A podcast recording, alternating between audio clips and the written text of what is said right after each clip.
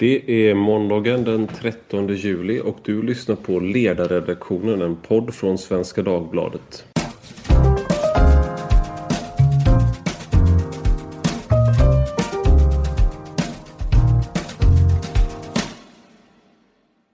Jag heter Ivar Arpi och idag ska vi prata om Hagia Sofia eller Hagia Sofia som man säger i Turkiet. President Erdogan har bestämt att Hagia Sofia som från början var en kristen kyrka ska omvandlas till en moské. Men under lång tid nu så har denna byggnad varit ett museum så att varit tillgänglig för alla människor från hela världen och har varit en del av Unescos världsarv. Men nu ska det alltså bli en moské igen.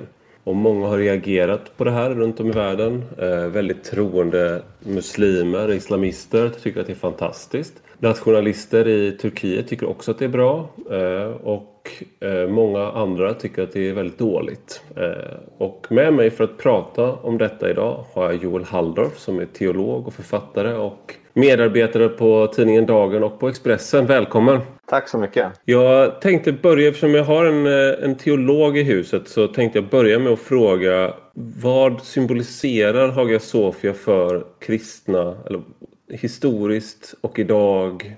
Eh, och hur tycker du liksom att hur tror du att kristna runt om i världen reagerar på det här beslutet? Hagia Sofia är byggd, eh, det är en gammal kyrka 537, år 537 byggdes den då, eller invigdes av kejsar Justinianus. Som ska ha sagt när det skedde, eh, kung Salomo, jag har överträffat dig. Eh, och den räknades ju som ett av de verkliga eh, underverken i den eh, senantika världen. Och ett tecken på den nya kultur som kristendomen skapade. Och den blev en kyrka som satte liksom, som, som formade inte minst de östliga kyrkorna som vi kallar de ortodoxa kyrkorna. Grekiska ortodoxa, rysk-ortodoxa och så vidare. Och det berättas ju att Rysslands omvändelse skedde när ryska eh, liksom, eh, tsaren skickade ut no, eh, liksom så här, ryssar och skulle kolla vilken religion är liksom den bästa, vilken ska vi välja? Och så reste de runt till olika länder och så kom de in i Hagia Sofia och så sa de vi visste inte om vi var i himlen eller på jorden. Och då så tänkte Saren, här har vi liksom grejen, vi blir, vi blir kristna. Så att den har en så här väldigt stark och legendartad status. Den låg ju då i, i, i gamla Östrom, då, Konstantinopel som det hette men som erövrades år 1453 av sultanen Mehmed den andre. Och då gjorde han den till en moské direkt och klev in och förrättade bönen där. Och det har ju varit en stor sorg för, för kristna att man inte har kunnat då be i den här kyrkan på, på 500 år, eh, över 500 år. Och det 1934 eh, så eh, Kemal Atatürk som upprättade eh, den turkiska republiken, han, en av hans stora missioner var ju att få Turkiet att bli eh, ett sekulärt land och att bli ett mer väst, väst eh, ett land som är mer, var mer tillvänt mot väst. Så att man han förbjöd fesen till exempel han, eh, och han då gjorde om Hagia Sofia till museum och Eh, han lät alla, eh, så att säga, inte bara Hagia Sofia utan alla moskéer eh, som i, under Osmanska tiden drevs som stiftelser och även kyrkor och synagogor, de hade separata stiftelser. Men de lät han uppgå i staten så att det blev liksom en statlig islam så att säga. Och det handlade om att trycka ner islams roll i, i samhället och då är ju liksom ska man säga, AKP som är eh, det styrande partiet, de har ju också kommit de har ju också återinfört islam i Turkiets mittfåra. Och då kan man ju se kanske, tänker jag, det som en eh, del i det här då att man eh, eh försöker att, eh, ja vad ska man säga, Jag återislamiserar samhället. Men sen fick jag, har jag pratat och kollat runt lite och det verkar som att en sak som, eh, jag vet inte vad, vad, vad du tänker om det, men en sak är att han att man inte ska se det som ett styrkebesked utan snarare som ett att, att, det, att det är från en position av svaghet som det här sker för att han har förlorat ganska mycket väljarstöd. Eh, den här liksom eh, islam, islamistiska energin som har funnits eh, har, har minskat i Turkiet. Ekonomin går dåligt. Covid har strött salt i såren där. Så att det här är liksom ett sätt att mobilisera kring Eh, det är liksom ett, ett, ett, av de instrument som är väldigt symboliskt viktigt. Ehm, men han har liksom, det är inte liksom för att han har, så, han har en egen majoritet utan tvärtom för att han numera måste stötta sig mot det här übernationalistiska partiet eh, Grå vargarna. Ehm, och att det är så man kan tolka det eh, snarare. Men, men jag tänker ändå en sak som från, från en europeisk synvinkel det är ju att vi har en väldigt stor eh, muslimsk minoritet, växande muslimsk minoritet, olika stor i olika länder.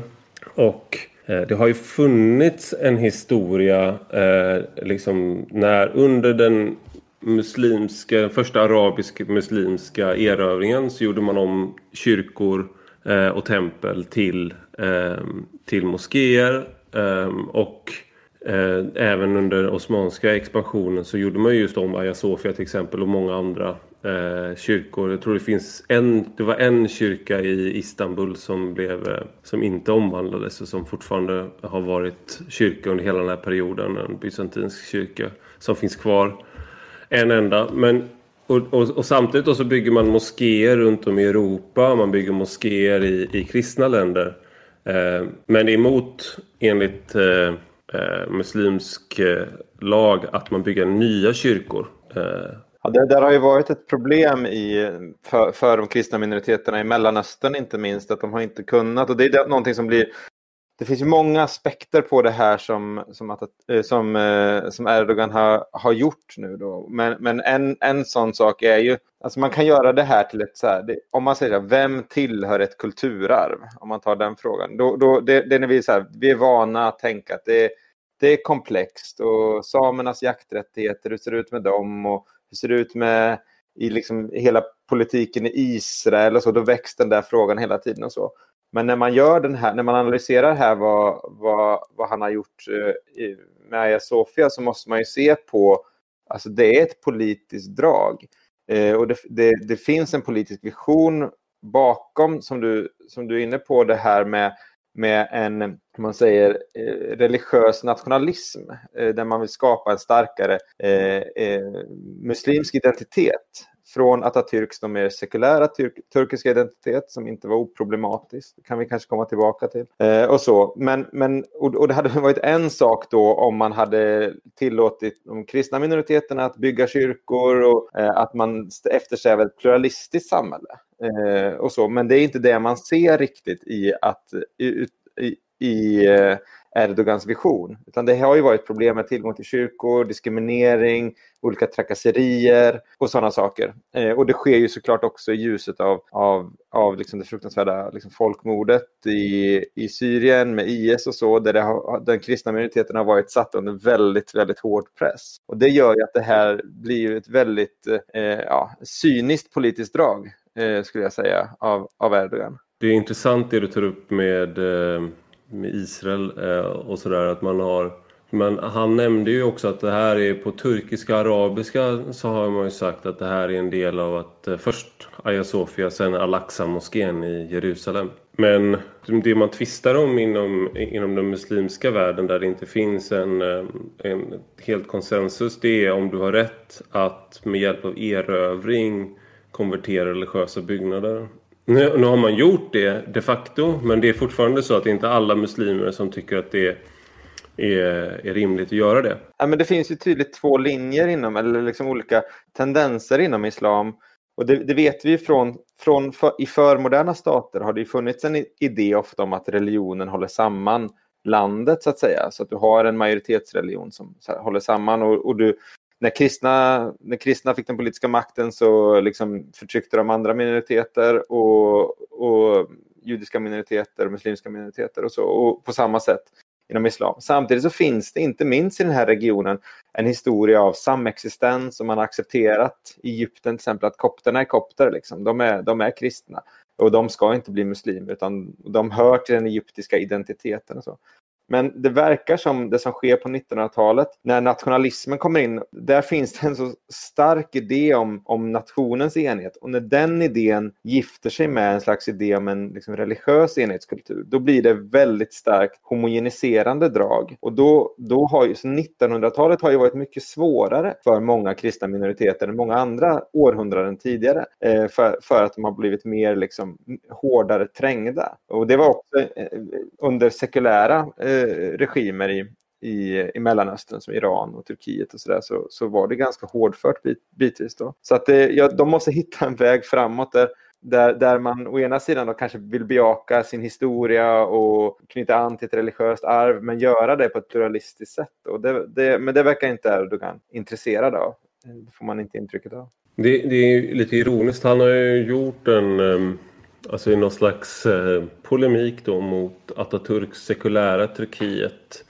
Eh, att man, alltså har, har, han ju också återuppväckt mycket av referenser till Osmanska tiden. Och, eh, han har framträtt med sådana här liksom, eh, vad heter det, lajvare med liksom rustningar från den tiden och allt sånt där.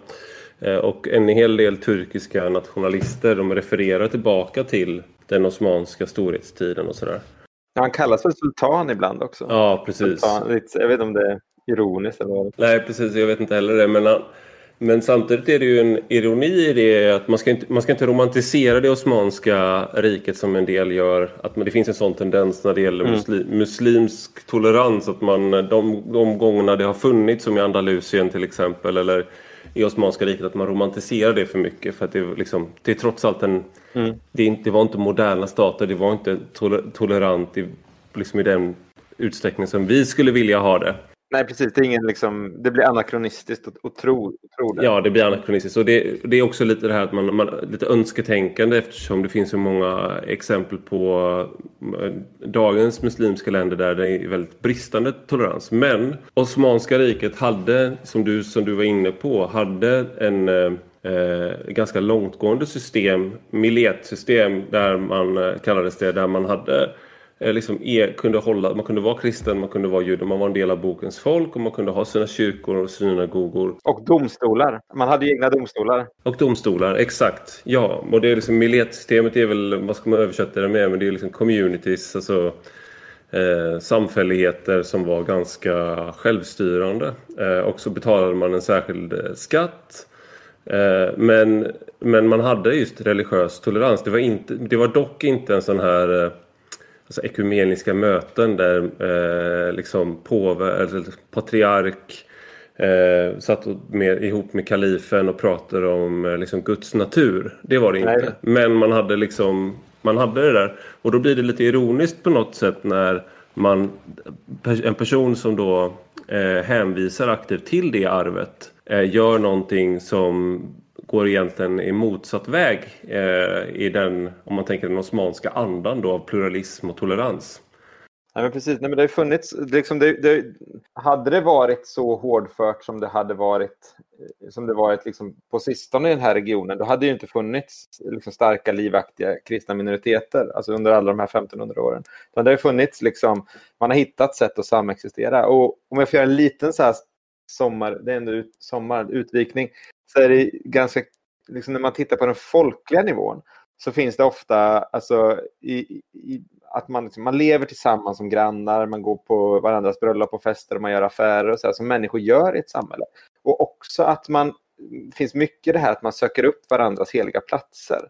Eh, och Johannes döparens reliker, Johannes döparen är viktig i både kristna och islam och då möts kristna och muslimer i Johannes döparens kyrka och ber. Och, ja, man vet att ett helgon är särskilt liksom skillad på att lösa det här med barnlöshet och då går man dit och då kommer muslimer också dit och sådär. Så det, religioner har också kunnat vara en enande, liksom, det funnits en folklig synkretism i de här områdena som är fascinerande men som ju inte återspeglas alltid, som du säger, i, liksom, i officiella dialoger, kyrkomöten och som också liksom, får stryk genom, genom politiken. Och det har ju verkligen varit, ja, det har varit de senaste decenniernas liksom, eh, tragedi att storpolitiken har liksom rivit upp så djupa sår så att det finns en väldigt stor misstänksamhet mellan de här grupperna nu. Om man, liksom, såklart inte minst i Syrien men, men över hela Mellanöstern. Och det, det, det är liksom frågan hur, om det kommer gå att läka eller hur det, hur det kommer, ja, vad framtiden är för detta.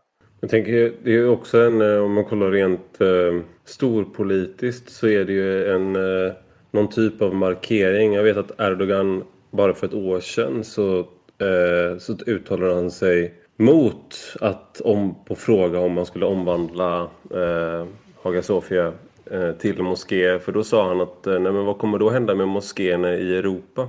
Eh, och, och, nu gör han det då. Eh, och det, det, de befinner sig ju i det här Clash of Civilizations perspektivet hela tiden, Erdogan och hans, eh, hans gäng. Mm. Eh, och eh, det är ju många som gärna svarar upp på det. Och det är ju också det, det här är ju en symbolhandling allra mest. Det är ju, det är ju liksom en... Och det var som någon sa, en... Nu glömmer jag vad han heter, men att det hade ju, man hade kunnat lösa det här om man var då intresserad av tro på riktigt och inte bara av, bara av liksom eh, vad ska man säga, kulturell eh, krigföring. Då, då hade man ju kunnat omvandla det här till, istället för att vara ett museum, till en kyrka och moské. Mm. Så du hade kunnat, för du, för du har ju, du har ju liksom både kristna och muslimska symboler inne i Hagia Sofia. Så det hade ju kunnat vara om det då fanns en sån vilja att återuppväcka tron, om det var den genuina önskan här.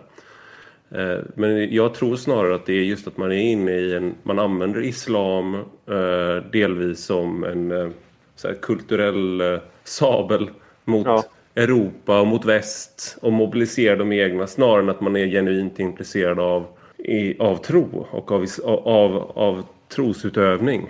Ja, men precis. Det måste ju alltid finnas för en regim ett mjukt värde så att säga som man knyter an till som ger en slags liksom, eh, legitimitet. Så det kan inte bara vara så att vi gör det här för makt och pengar. Det är ingen som vill hoppa på det tåget. Utan det måste finnas någonting som, som har ja, någonting mjukt. Och värderingar, ideologi, religion. Och idag är, är religion det starkaste så att säga, liksom, valutan när det gäller mjuka värden. Det är liksom få som vill säga vi gör detta i kommunismens eller socialismens eller knappt ens demokratins namn. Eh, men vi gör, säger man vi gör detta i kristendomens eller islams eller eh, så vidare, då liksom hakar folk på på ett annat sätt. Så det är därför många religioner blir så liksom indragna i de här, de här kulturkrigen idag. Eh, och, och det, jag tror att det är precis så som, som man ser här. Ehm, medan det här experimentet med att ha både kristna och muslimska böner i, i, i samma byggnad hade ju varit ett fascinerande experiment. Jag tror det var Bartolomeus den andra som antydde ett sån lösning, patriarken. Men, men jag ska inte säga säkert. Ja. Jag undrar också om det är en sån här, eh, alltså som i, i Turkiet så är det pågår ju såna här eh, ehm, förändringar som är demografiska snarast där liksom befolkningen blir faktiskt inte mer religiös just nu utan den blir eh, om inte mindre religiös, annorlunda religiös. Det är mer privattroende.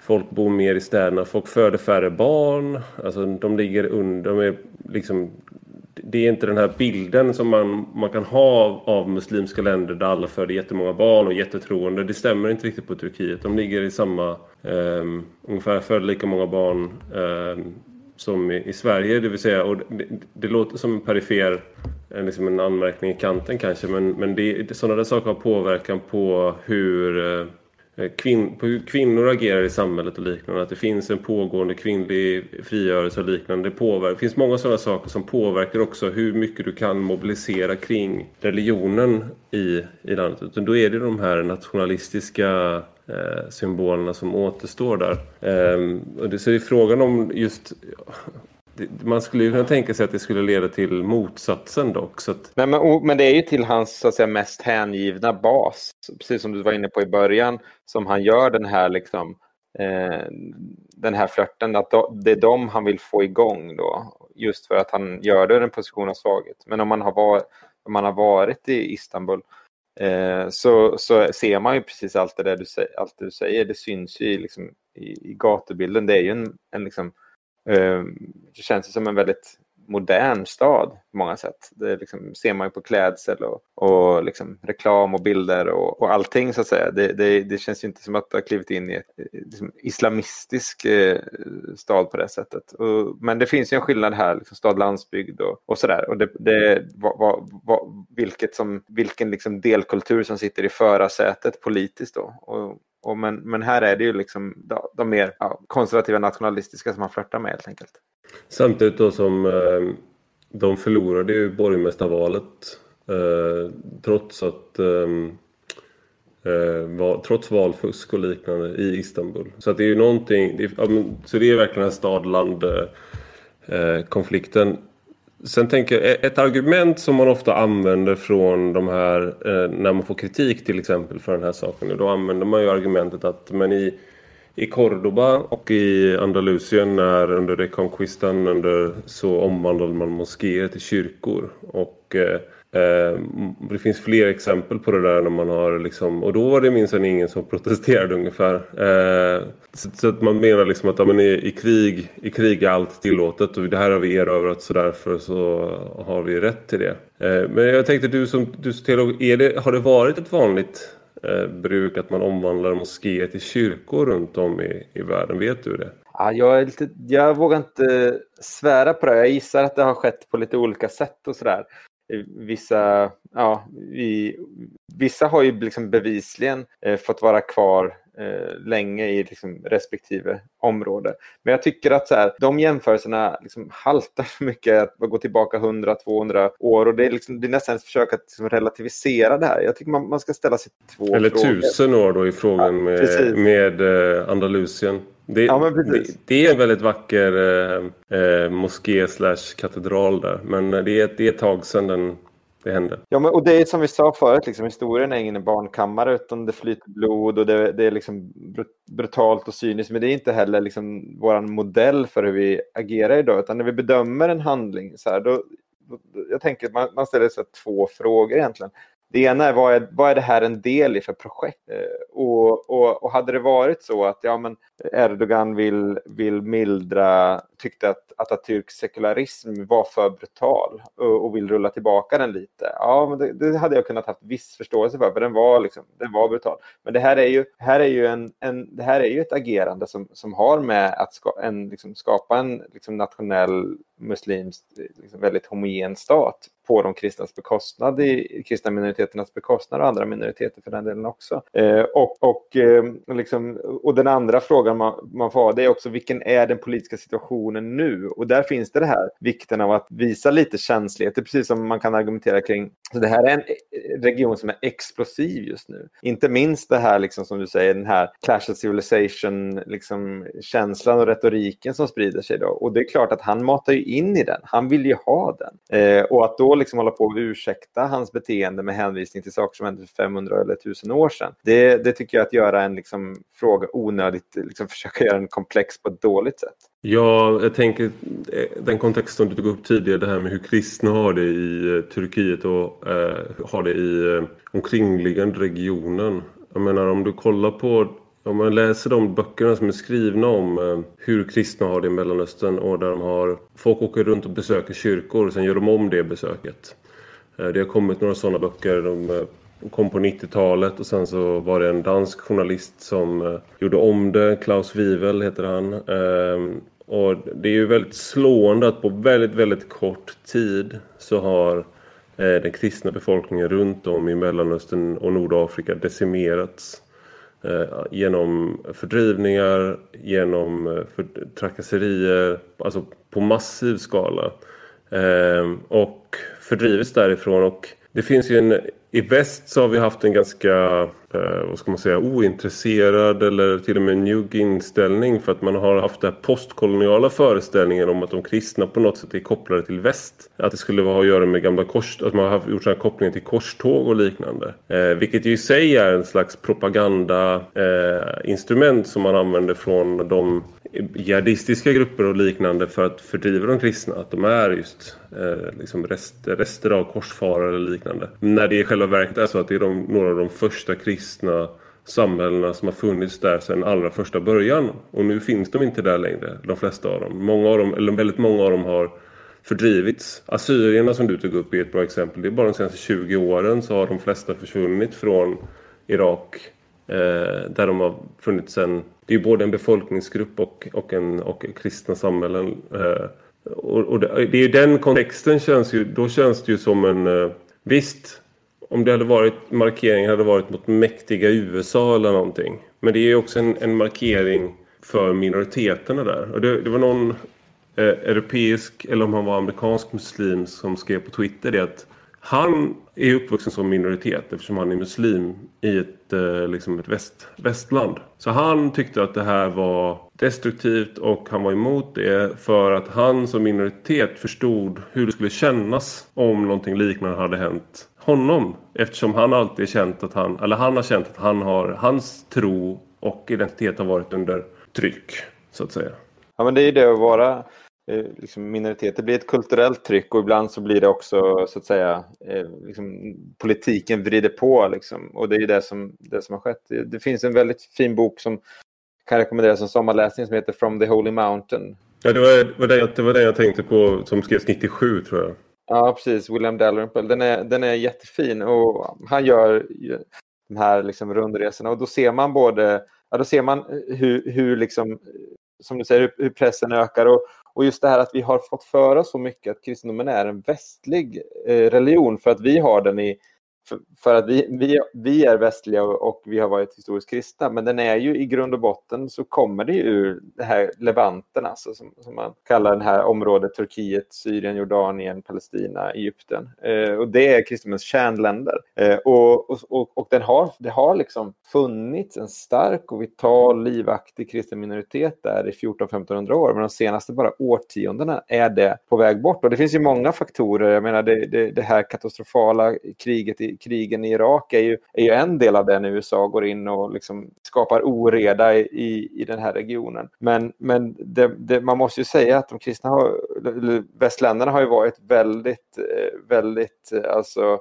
som du säger, ointresserade och inte inte liksom tagit det här på allvar för att vi har perspektivet att kristna, då är man mäktiga. Krist, då, då, är man, då, då, då, är det vi som måste akta oss så att vi inte förtrycker minoriteterna hos oss. Och det är helt sant. Men vi måste vara beredda att vända perspektivet när vi tittar på de här länderna och ha de här två tankarna i huvudet samtidigt. Att ja, men där är det faktiskt kristna som är minoritet och utsätts för svår förföljelse. Och vi har ju de här rapporterna årligen från Open Doors och de här organisationerna som, som täcker det, som visar just hur, hur tuff diskrimineringen är. Eh, och där man får helt enkelt liksom när man har att göra också med cyniska maktspelare som Erdogan som inte drar sig för att spela ut liksom, mot, mot de här minoriteterna så, så behöver man ju liksom, man behöver kunna svara upp mot det utan att dras in i Clash of Civilizations-retoriken eh, och så. Eh, för att visa på en annan väg framåt här. Jag tror vi drar ett streck där. Stort tack för att du kunde vara med Joel Halldorf.